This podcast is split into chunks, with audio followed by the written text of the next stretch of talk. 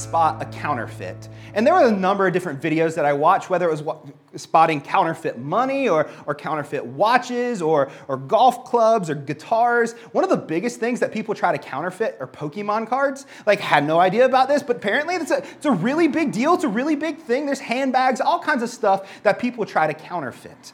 But one of the things that, that they were doing in each one of these videos, they kind of explained a little bit like, here's the, here's the thing to look for. Here's the smoking gun. If you see this, you know that it's fake. Or if you see this, you know that it's real. But the problem was, and, and what I found fascinating was almost every single one of those things, you had to really zoom in. You maybe had to look under a mac- microscope, or not a microscope, uh, a magnifying glass, or, or get like really, really close to see this little, like this little design here, or this little like smile or hint of a, a mark here, or whatever it may be that separates a counterfeit from, from the real thing. But it was just this little moment, these tiny little things that make all the difference. And as we dive into Mark 5, in a lot of ways, this is what Mark is giving us the chance to do with Jesus. He's giving us this opportunity to see this distinguishing mark, this thing that separates Jesus from, from anyone else, that separates Jesus from, from whatever we might see. He's giving us this chance to zoom in and to look and see what Jesus is like. And so last week we looked at Mark chapter 4, 35 through 41. And so our passage today and the passage we're going to talk about for the next two weeks is all one single moment of Jesus' life. It's a continuous story, it's a continuous day. This is actually the second longest recorded day of Jesus' life. You might be able to guess the first one. It's when Jesus was, was arrested and, and tried and crucified. That's the longest day, but this is the second longest day of Jesus' life. Jesus has been teaching all day. Last week we talked about Jesus gets on a boat and he heads straight into a storm. Jesus now he gets to the other side of the lake. He gets through the storm, gets on the other side of the lake, and he is greeted by this demon possessed man that we read. Jesus hangs out with him for a few minutes. They get back in the boat and they head back over to Capernaum. As they're there, Jesus encounters a dying girl and a bleeding woman. And this is Jesus Jesus is tired. And I think it's really significant, like, as we see that this story is, comes together as a whole. Uh, look back to, to last week, verse 35 of chapter 4. This sets our whole story up here for us. It says, Jesus says this, let's, let's cross over to the other side of the lake. So that's how Jesus, Jesus sets this up. And here's the thing, geography-wise, it's not far. The other side of the lake, 10 kilometers max six miles max. Like, we're not looking at very far distance. The other side of the lake, though, even, although it's not far distance wise, it's the other side of the world, realistically, because this is where the Gentiles live. This is where the, Jesus is leaving Israel. He is leaving this, this familiarity place that he has been, and he is going to where the Gentiles are. And we've seen already in the book of Mark that Jesus has included lame and lepers and women and children. Jesus has been interacting with all of these different people. And now we see that Jesus is beginning to interact with foreigners, that Jesus is about to get to meet some, some Gentiles. And Jesus, in this story, he's going to show us a little different way to live. I don't know if anybody is, is anybody a fan of photography? Anybody take pictures or, or do that sort of thing. All right, um, so just picture your iPhone for a second, okay? Uh, and so you know you've, you've got the picture that you can take when you flip the camera app open, but if you want to get a little closer to the picture, what do you do? You, you zoom in just a little bit, like, or if you're like a legit photographer with a real camera, you put on a zoom lens. And so this week I was reading about and looking at some different pictures of, of the same picture, the same pose that were just taken with a different lens. So here's just a few of them for you. Same guy. One is with a, a normal lens, the other is with a, with a different lens. I don't know about you, but if I want a picture taken of me, I want the one that makes me look thinner, not the one that looks, makes me look bigger. All right, here's, here's another one. Is in the first picture, you can't really see anything. But as you begin to zoom in, you get a little closer and a little closer and a little closer. That little red speck that maybe looks like a, a, a bug on the camera is actually this, this beautiful barn in a farm. Here, here's another one. This was actually one of my favorites. First picture, you, you can't see anything. But then as you begin to to zoom in closer and closer and closer, you begin to see the silos and the grain bins and the stuff that begins to pop up. So, this is the difference. This is the matter of what, what a zoom lens does. Like with zoom lens isn't about like seeing this, uh, this landscape view. It's about zooming in on a single particular thing. It's about looking really closely at one particular thing. And here's, here's the thing. This is the way that Jesus lived life. Jesus lived life with a zoom lens. Jesus lived life with, with this focusing in on one thing. Of course, Jesus could see the whole picture, but as we read through the Gospels, this is how we see Jesus live. With this zoom lens, looking at people one at a time. Jesus lived life one person at a time, one meal at a time, one encounter at a time, one, one friend at a time. This Jesus zoomed in on these one people at a time. And the same thing is true for us. If we are going to be like Jesus, we will live one at a time. We will be intentional about one person at a time. We'll be intentional about one coffee at a time. We'll be intentional about one grocery shop at a time. We will be intentional about one meal at a time, one encounter at a time, because this is what Jesus did. This is what Jesus was about. And this story in Mark chapter 4 is a beautiful example of Jesus living life one person at a time. And so, as we get ready to dive into our text, what we're going to see is Mark is brilliantly setting up some different contrast for us. And we saw this play out last week. Mark is continuing this device to kind of help us to, to understand the story. So, if you remember last week, we Mark contrasts the, the, the, the humanity and the divinity of Jesus. Right? Jesus is sleeping, human. He's, he's saying the wind to stop, and it stops.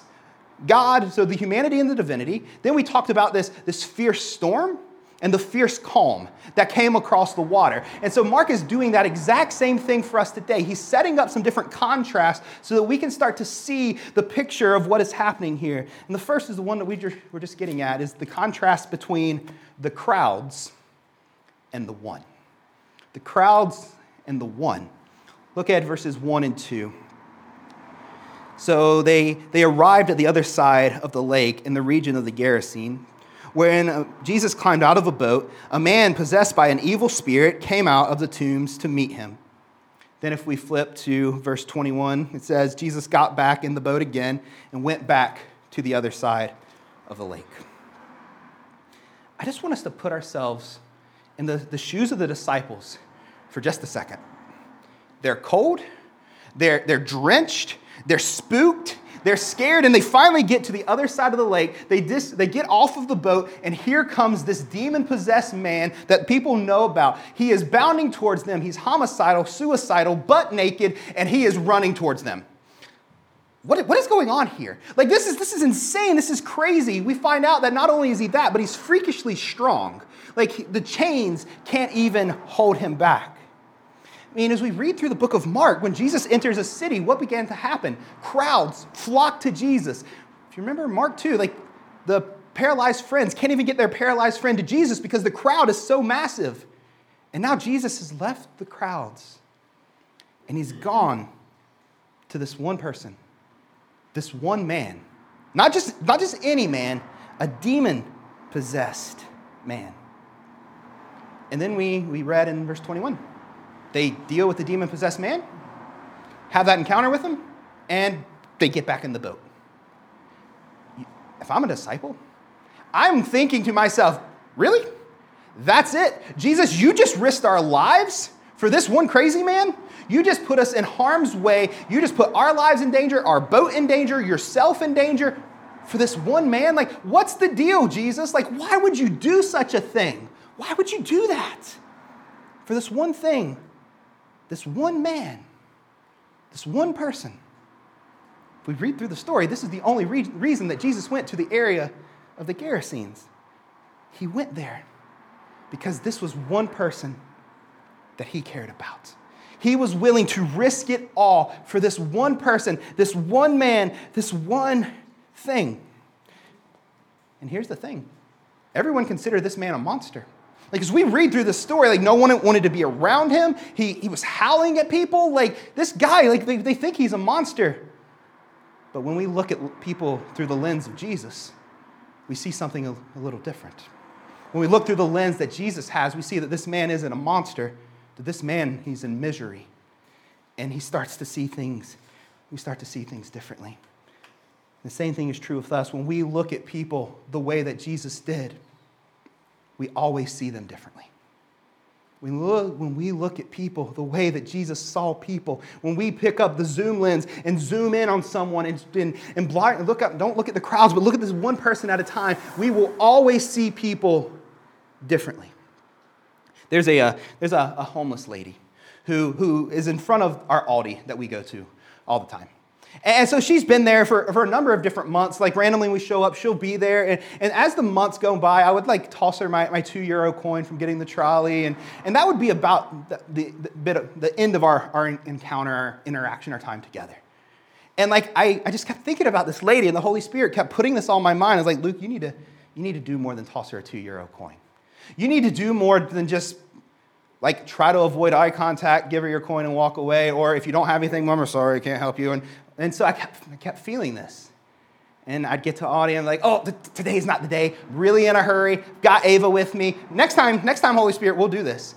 And here's the thing: I found myself like when we were pulling into the car park, hoping, praying that she wouldn't be there, so that I wouldn't feel this guilt, that I wouldn't feel guilty. And then this one time, I remember thinking to myself, I really hope this lady isn't there. And we pull into the car park. It's just me and Ava going to do our grocery shop at the time, and, and there she is sitting right at the front. I'm like, I don't want to do this. But the Holy Spirit is like, yeah, you're going to do this. And so finally, I just go up and I, I instead, I was like, look, I've seen you here a, a few different times. And I, I, give you some money, and I know that's, that's good, but is, is there anything that you actually need? Like, can I just help you? Can I go get you some stuff? And she I rattled off the short little list of stuff. I'm like, sweet. All right, we're to go in. We'll get your groceries. We'll get these things for you. We'll bring them back out. And I'm walking out here. And I'm like, okay, way to go, Luke. you I feel better about myself. I've talked to this lady. This is great. Like, I, I feel good. This is, this is fine. And so I go and I get her the groceries. I'm like, here you go. And the Holy Spirit is like, no, that's not all you need to do. And so I did this really powerful and intense thing. I asked her her name. And that's it. And in that moment, she was no longer this homeless person sitting in front of our Aldi. She was Sarah. And because she had a name, it changed the way that I saw her.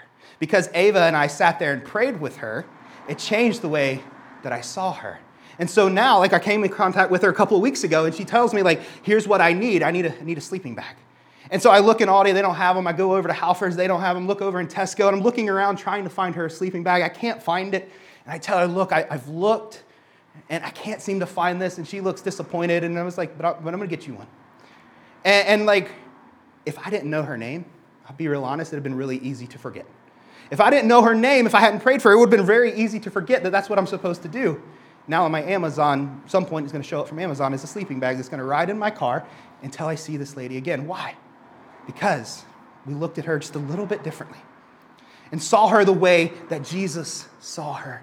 Not just as this, this person, not just as this inconvenience, but one person at a time. This is what Jesus does. Like Jesus is willing to cross the stormy lake, he is willing to risk it all for the sake of this one person. And that seems insane. That seems crazy.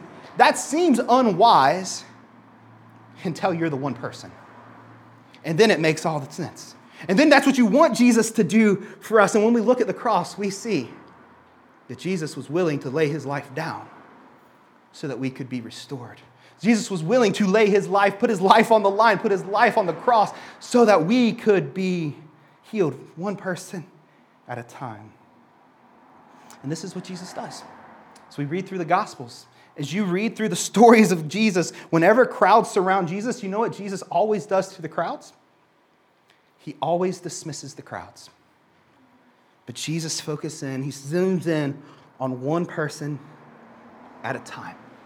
We're going to see that in the next couple of weeks. The next two stories, Jesus is literally in a crowd and forgets about the crowd and pays attention to, to one person, to two different, different people, two different moments. Because this is the way that Jesus does. So, so in this Mark, the story of Mark, Jesus is setting up the, the crowds versus the one at a time way of Jesus. Another, another contrast that we see playing out here is between freedom and captivity. We see this, this play out. So there's a lot to unpack in this idea. This is like the middle part of our, our section. So the first thing that we see in, in verses three through six is we see the condition of the demon possessed man. And let's just read this together. This man lived in a burial cave and could no longer be restrained, even with a chain. Whenever he was put into chains and shackles, as he often was, he snapped the chains from his wrist and smashed the shackles. No one was strong enough to subdue him. Day and night he wandered among the burial caves in the hills, howling and cutting himself with sharp stones. When Jesus saw, when, when, when Jesus was still some distance away, the man saw him, ran to meet him, and bowed low before him. Here's a fun fact this is the most detailed account that we have of a demon possessed person in the scriptures. Like, this is the most we know about any demon possessed person. And if you've read through the Bible, we've talked about this before. Details in the Bible are very rare. Like, it just more just gives us the information, like, very, like, that the grass was, was wet and soft, or he had red hair. Like, that's not really things that we see play out in the scriptures. But when we find details like this, it's really important so, as Mark is giving us these details, he's cluing us in on, on something. He, he's getting us to focus in on this idea. Look again at how he describes this guy. He lived in burial caves, could no longer be restrained. He snapped the chains from his wrist. Day and night, he wandered among the, the burial caves, howling and cutting himself with sharp stones. What is Mark trying to communicate for us? I think as we look at this description and we look at the New Testament writers, Mark is setting up this is what it looks like to live life outside of Jesus. We're spiritually dead. We, we, are spiritually, we're, we're in captivity. This is what Mark is getting at for us. It's like this is what this is what it looks like to live outside of Jesus. Is there's this bondage that we have. I mean, this guy is he's technically alive, but he's living in a cave. He's living in the tombs. He's living as if he is dead. He's captive. He isn't free. He isn't free to live. He isn't free to see his family. He isn't even freed like to not hurt himself. Like his life is nothing but captivity. And fast forward to the end of the story, like Jesus sets him free for, the, for probably the very first time. And I love these, these verbs that we see in verse 6. Catch the, catch the verbs here. The man saw him, talking about Jesus, saw him, ran to meet him, bowed low before him. This man is active. This man is, is he's in this place of desperation and he's going out to, to meet Jesus. He's going to see Jesus. I don't know what he's expecting when he sees Jesus. I don't know if the demons are like, let's go fight this guy. I don't know. But here's the reality is there's no better place to turn than to Jesus. Whenever things, whatever is going on in our lives, turning to Jesus is, is where, we, where we should go. And so, not only in this story do we see this captivity, not only do we see these details about this demon possessed man, but we also get a, a, few details about the demons themselves. So, let's look at this verses 7 through 9. With a shriek, he screamed, Why are you interfering with me, Jesus, Son of the Most High God? In the name of God, I beg you, don't torment me. For Jesus has already said to the Spirit, Come out of this man. Then Jesus demanded, What is your name? And he replied, My name is Legion, because there are many of us inside this man. I think there's actually a great irony here in verse 7. Uh, look at the name that, that the demon possessed man or, or the demons call, call Jesus. He says, Jesus, the Son of the Most High God. The last thing that we hear the disciples ask is, is Who is this man when Jesus calms the storm? The demons answer the question. It's Jesus, the Son of the Most High God. Like, it's, this great irony here is that the demons have a higher view of, of Jesus than, than the disciples do. And he just continues on. And we see as we, as we walk through this, as we like walk through this passage, like these guys name Jesus as like this very kosher title. This was like the name for Yahweh in the New Testament, Old Testament, one of the names that would have been used. This is what the demons are calling him. And we find out that it's not just a demon that we see in verse 2. He says uh, he was possessed by a demon. We find out it is a legion of demons. And I don't know about you, like maybe you're just like, okay, legion, sure, whatever. Here's what a legion was a legion was a term to describe 6,000 soldiers. Now, we don't know whether there's 6,000 demons in this one guy, but what we do know is what the demon says that there are many. It's not just a demon, there are many demons. So we continue on with the story. So we get these details about the demons. Look again at verses 10 through, through 12, or 10 through 13. Then the evil spirits begged him again and again not to send them to some distant place.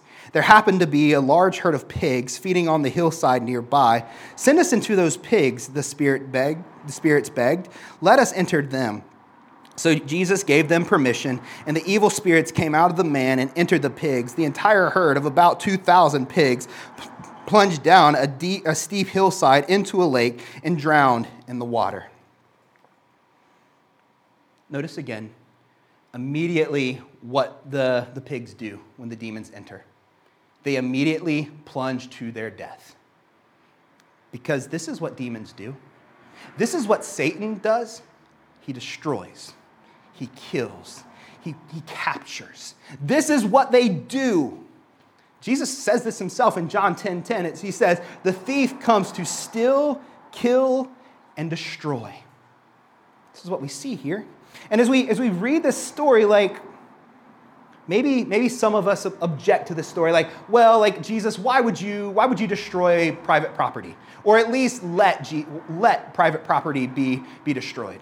But let's, let's be real for a second. Jesus is Jewish, okay? And this man is a, is a man, he's a person. So humans always are going to trump unpure or unclean animals. Humans always matter more and besides, like, is it, is it Jesus who, who destroys the pigs? No. No, it's the demons who do this. They destroy them. And the demons, they are begging Jesus, Jesus, please send us into those pigs. And there's this little line in verse 13 that says, So Jesus gave them permission. Friends, that's the power that Jesus has. That the demons are even waiting for the permission of Jesus.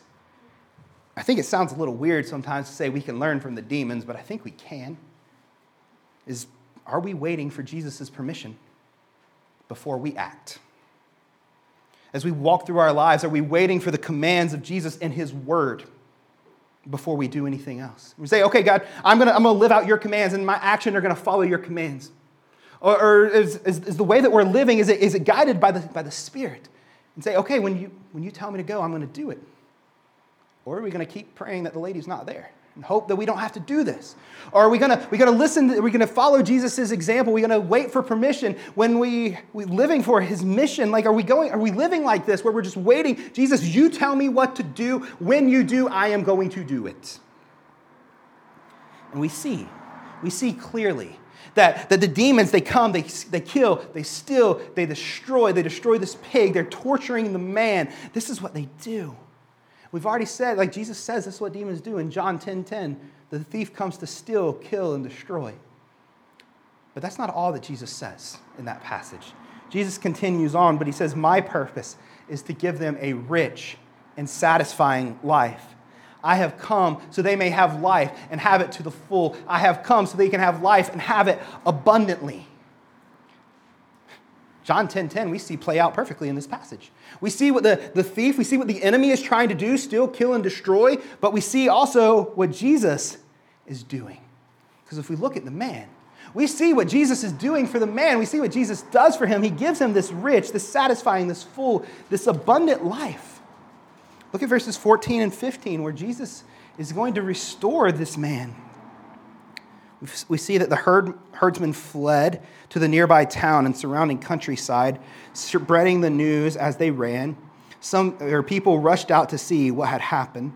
A crowd soon gathered around Jesus, and they saw the man who had, who had been possessed by a legion of demons. He was clothed, he, he was sitting there fully clothed and perfectly sane, and they were all terrified. And here's the thing about Jesus Jesus is a restorer of dignity and a giver of renewal. That's what, that's what this guy does. He is sitting in a graveyard, crazy and naked, and Jesus has restored his dignity and Jesus has renewed him. And maybe as we read this story, we're like, okay, yeah, no, I, I, I can't, I can't cast out a demon. But on a very, very practical level, you know what every single one of us can do? We can help restore people's dignity. Because when we give, when we give money to someone who is poor, we help restore a little bit of their dignity. When we give the homeless a, a place to sleep and say, you know what, you're not staying on the street tonight, not on my watch. We are restoring some dignity. When we go to a lonely person and we just spend time with them, we're restoring some of their dignity. When we visit a hospital or a nursing home or a prison, we are helping restore people's dignity. When we see the person who is overwhelmed and overworked and we step in and we pitch in to help them, we are helping restore people's dignity. This is what Jesus is doing for the man. He's restoring his dignity. Catch this, this little statement in verse 15. He was sitting there, fully clothed. Where did he get the clothes? My best guess? It's probably from the man who was willing to be crucified naked on a cross. My best guess is that Jesus probably gives him the own tunic off of his own back so that the man can be so the man can be clothed. About 10 years ago, I, was a youth pastor in the States, and we were, we were doing a mission trip to the, to the inner city of Washington, D.C. And we were doing like some, some homeless ministry, going and reaching out to some homeless people. And, and so we went to the shop the, that day. We just bought a whole bunch of hygienic things like soap, toothpaste, deodorant, bottles of water, uh, all, all kinds of stuff. And we just kept filling up these like gallon sized bags so that we could give them to, to homeless people that we came in contact with. So we got about 60 different bags. And we went into the inner city. We're, we're discussing with these people. We're giving out the different bags to people. And then they're, they're grateful. And then we come up to this one guy who's sitting on a bench. And, and we hand him the bag. And, and he says, Thank you for that. I'll take the water, but I can't really use anything else in the bag. And we're like, well, Why? He's like, Well, like he's sitting without a shirt on. And come to find out that he was not allowed to go into the facility that was for homeless people to, to get a shower and to wash up because, because he didn't have a shirt. Wasn't allowed to go in. And before I could even comprehend what was happening here, one of our youth, Adam, takes his shirt off, hands it to the man, says, Here, you can have mine. And this is what Jesus does. Jesus restores dignity. He gives this man his life back. He renews this man. Like there's this complete turnaround, this cre- complete thing that changes here. He is crazy. He is naked. He is insane. This situation, it is just covered with hopelessness. He's beyond human help. He's in desperate need of divine intervention. And friends, that is where Jesus thrives. And so now we see him, he's sitting there fully clothed insane. We see this passage, it says this of, of this man, he was unable to be subdued. But Jesus, Jesus could. Jesus could take care of the situation. Jesus has the power. And that makes all the difference when things seem hopeless. Jesus is our hope. When things seem restrictive, Jesus is our rescuer. He steps into this, this hopeless situation and He is the hope. He steps into this captivity, He steps into this restrictiveness, and He is the rescuer. So, my question is are you going to let Jesus be that for you? Are you going to allow Jesus to be that for you? Are you going to allow Him to be your hope? Are you going to allow Him to be your rescuer? Are you going to allow Him to do that? Because we see this in this final contrast. This is the question that's really posed to the man and to the people in the crowd. The final contrast that we see is you're going to follow Jesus or flee Jesus. Look at verses 16 through 20. Then those who had seen what had happened told the others about the demon possessed man and the pigs. And the crowd began pleading with Jesus to go away, to leave them alone. As Jesus was getting into the boat, the man who had been demon possessed begged to go with him. But Jesus said, No, go home to your family and tell them everything the Lord has done for you and how merciful he has been. So the man started off to visit the 10 towns of the region and began to proclaim the great things that Jesus had done for him. And everyone was amazed at what he told them. So, word, it starts to circulate. People start to figure out here's what Jesus has done. Our pigs are dead. This crazy man is, alive, is, is back, not, no longer living like a crazy man. Like, word starts to get around. And we find out in verse 15 that the, the people are afraid. They are in fear. And so the villagers, they want Jesus to leave. They want Jesus to, to walk away. The reason is, it, is, is they're afraid. But what are, what are they afraid of? It's a good question for us. Maybe they're, maybe they're afraid of some other financial cost that Jesus is going to cost them. Like they killed their, they killed their pigs. And so maybe they're afraid of like whatever else might be, might come on, sure, that's possible. But Mark doesn't seem to imply that. Mark doesn't seem to mention that. I think what they're really afraid of is that the, the kingdom of God does not bring a comfortable life or status quo, but rather radical transformation. This is actually what I think they're afraid of. Is that if Jesus stays, my, my comfortable life, I'm not going to be able to have that anymore.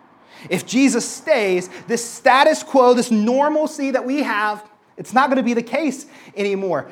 I don't think that they're afraid of what Jesus is going to do next. No, I think they're afraid of what Jesus is going to ask them to do next. I don't think they're afraid of what, what Jesus might cost. I think they're afraid of what Jesus might cost them. What is Jesus going to call them to give up? And so they, they want Jesus to you know, flee, go away, Jesus. Uh, we're happy enough. Things are going well. I don't know if I want to deal with that. And maybe some of us in this room right now, maybe that's where we are. Is, is like we're, we're, we're not really afraid of what Jesus will do next. We're just afraid of what he's going to ask us to do next. So we live our lives with keeping Jesus at an arm's distance, arm length away, like, okay, um, Jesus, I know this job that I'm working. I love the title. I love the money that I make. I love the reputation or the reputation that it gives me. I know that you're telling me that I should give that up, but but I'm just gonna, I don't know, I'm just gonna keep you at arm's length. When, when my friends are sick, then I'll bring you in and we'll talk. But, but right now, you just stay over here. Or, or, or maybe it's maybe it's like these guys. Maybe it's like the pigs or the demons. Like, we just want to stay here. We want to stay in this land. We want to stay where we are. I don't really want to make this crazy commitment to do something insane. So, so Jesus, you stay over here. When Easter comes and, and Christmas comes, we'll talk. But other than that, we're, we're, fine. You, you stay over here whatever it may be. I think some of us, we, that's what we do. It's like we try to keep Jesus just, just close enough, not really afraid of what he might do next, but afraid what he might ask us to do next. And here's, here's this idea that we see reinforced again. Did you guys catch the repetition of the word beg or begged? Like, like look at this. The demons say, I beg you, don't torture me. They, they begged him again and again. The spirits begged. The cloud pleaded. They begged with Jesus to go away. The man begged to go with him. I think it's forcing us to ask the question what do we want from Jesus? What are we begging him for? Are we begging him for comfort? Are we begging him to walk away? Are we begging him to use our lives to serve other people, to love him, and to show the people what he is like? What are we begging Jesus for? And I think the way that we respond to a moment like this says a lot. Because these guys, they seem to be more concerned about the pigs than about the man who has been set free. And it's, it's out of fear. They're like, Jesus, we, we don't want you here. Jesus, Jesus, leave. And here's the thing about Jesus He's respectful. He doesn't force himself onto them. He's not like, no, I'm not leaving. I'm staying here until you hear me teach. He's just like, okay. Here's the thing if we want Jesus to flee, if we demand that Jesus will flee, he probably will. The reality is, this sets up like when we encounter Jesus, there's only one of two options, only two ways to respond. One is to fall on our face, fall on our feet and worship. The other is just to utterly reject him. Think of how Jesus, he is either above all or nothing at all. And so we see this. Like, we contrast the, this idea of the demon or the townspeople, like, they just want Jesus to leave, they want Jesus to flee. But as we read about this, this, this demoniac, this guy who has been demon possessed, like, all he wants to do is be close to Jesus. Look at verse 2. When Jesus climbed out of a boat, a man possessed by a demon came out of the tombs to meet him. Verse 6 When Jesus was still some distance off, the man saw him, ran to him, bowed before him. Verse 18 The demon possessed man begged to go with him. This is all that he wants in his life is to be close to Jesus. We see this, this beautiful statement. He says he begs to go with Jesus. That, that phrase, to go with, is actually the exact same Greek phrase that is used in Mark 3 14 to describe what the 12 disciples are going to do as they accompany Jesus, as they walk with Jesus, as they do what Jesus does. This is, he's asking Jesus, Jesus, can I be one of your disciples? Can I be one of the 12? Can I be one of those people who leave everything just to follow you? This is, this is what he's asking him. This man is willing to leave everything. He wants to be like the 12. And Jesus says, no. Jesus says no. Like, can you just imagine for just a second how this guy had to feel in this moment? Like, just like here he goes, like he's, he's willing to, to do everything, and he just, he, maybe he just feels like his best days are behind him. Maybe he just thinks back to the however long he's been in those caves. He's like, I have wasted so many days of my life in those stupid caves with these stupid demons. And, and I, I, I wanted to do this for you, Jesus, and, and, and now I can't. Like, I can just imagine, like, he's not even hearing anything else Jesus is saying because he is just stuck on that, on that no. Maybe he doesn't even hear. And when Jesus says no, I think it's important, though, it's not because Jesus doubts his sincerity, it's not because Jesus doubts his, his commitment. But Jesus has something else in store for the man. Look at verse 19 again. Jesus said, No, go home and tell your family and tell them everything the Lord has done for you and how merciful he has been. This is the only place that we see so far when a demon has been cast out that the, the person who's been freed by a demon is told to go and tell people about what happened. And here's the thing about the man Jesus says, Go home, tell your family. He doesn't just go home, does he? No, he goes to the next 10 towns and he continually spreads and tells people about the good news of Jesus. He goes from place to place, letting them know what Jesus has done for him. And it says that the people were amazed at what he told them. Here's the, here's the thing. Verse 21 Jesus gets back in the boat, heads back to Capernaum. If we flip a few chapters later in the book of Mark to Mark 7 and 8, Jesus shows up again at the Gerasenes. This time, when Jesus shows up, you know what people do? They run up to Jesus and they bring them their sick and they ask Jesus to heal them. You know what else there are? There's 4,000 people that Jesus feel, uh, feeds in, in Mark 8. How did they get there? My guess? One ex demon possessed man told his story about what Jesus had done to him to great effect. He may have thought that his best days were behind him, but there was something so much more for him. There's something so much greater for him.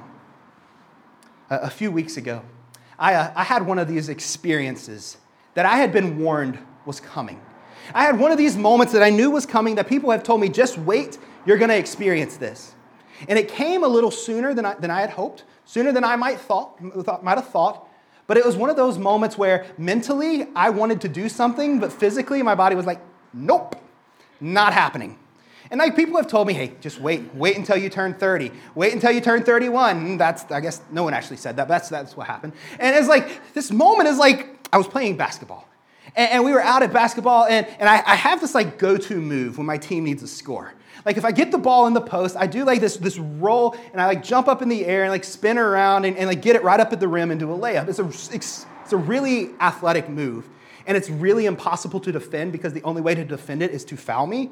And so it's got to be like perfect situation. But here's the thing: we were, we were there. It was time. I have my buddy Derek who's marking me. I'm like, oh, here you go, buddy. I'm, I'm about to break this out on him and, and then make fun of him for not being able to guard me. And so I get the ball and I go and I do the move. I do the spin. I get up in the air and I'm spinning and I go to do the layup and I am three foot short of the basket. And I'm just like, what just happened? And then the other team takes the ball. They run a fast break and I'm just like, what in the world just happened here? And I'm just like embarrassed because I was already talking junk to my friend Derek that I was about to score on, and something ended up happening. And so a few minutes later, we have a water break. Do I go get water? No. I go right back to the post and I try again and again and again, and every single time, two foot short, three foot short, four foot short. Like, what is happening right now? And I start thinking to myself, oh, okay. Well, the, the girls didn't sleep good last night and I didn't get much sleep. That's probably the reason why. And then my other self was like, well, they don't sleep good any night. That's not the reason why. Okay, sure. But, oh, I went for a run today. You go for a run every day. That's not the reason. I, I haven't played basketball and jumped in a while. Well, shouldn't you be able to jump more if you haven't been doing it for a while? Like, And so my only conclusion was my best basketball days are behind me. And like that's, that's really, I, it was like, this is this moment that I reach. It's like, and, and even saying my best days, they're not very good. But like this is this moment is like this best days are behind me. And like this has got to be what this guy is thinking. Is like I had I had so many dreams. I had so many hopes. Especially after he met Jesus. Like there's so many great days that I have to look forward to. There's so many things that I have. And Jesus says no. But he does something so much more for the man. here's the thing for all of us to remember. With Jesus, our best days are never behind us, they're always ahead of us. For this man, he gets to do something so much more, so much greater.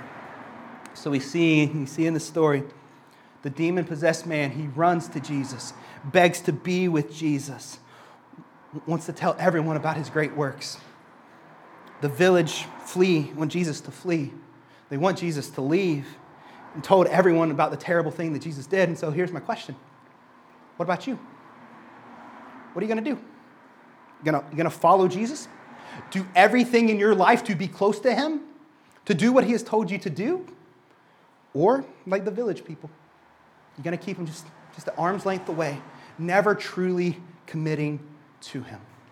Let me pray for us. Father God, we thank you. God, I thank you for who.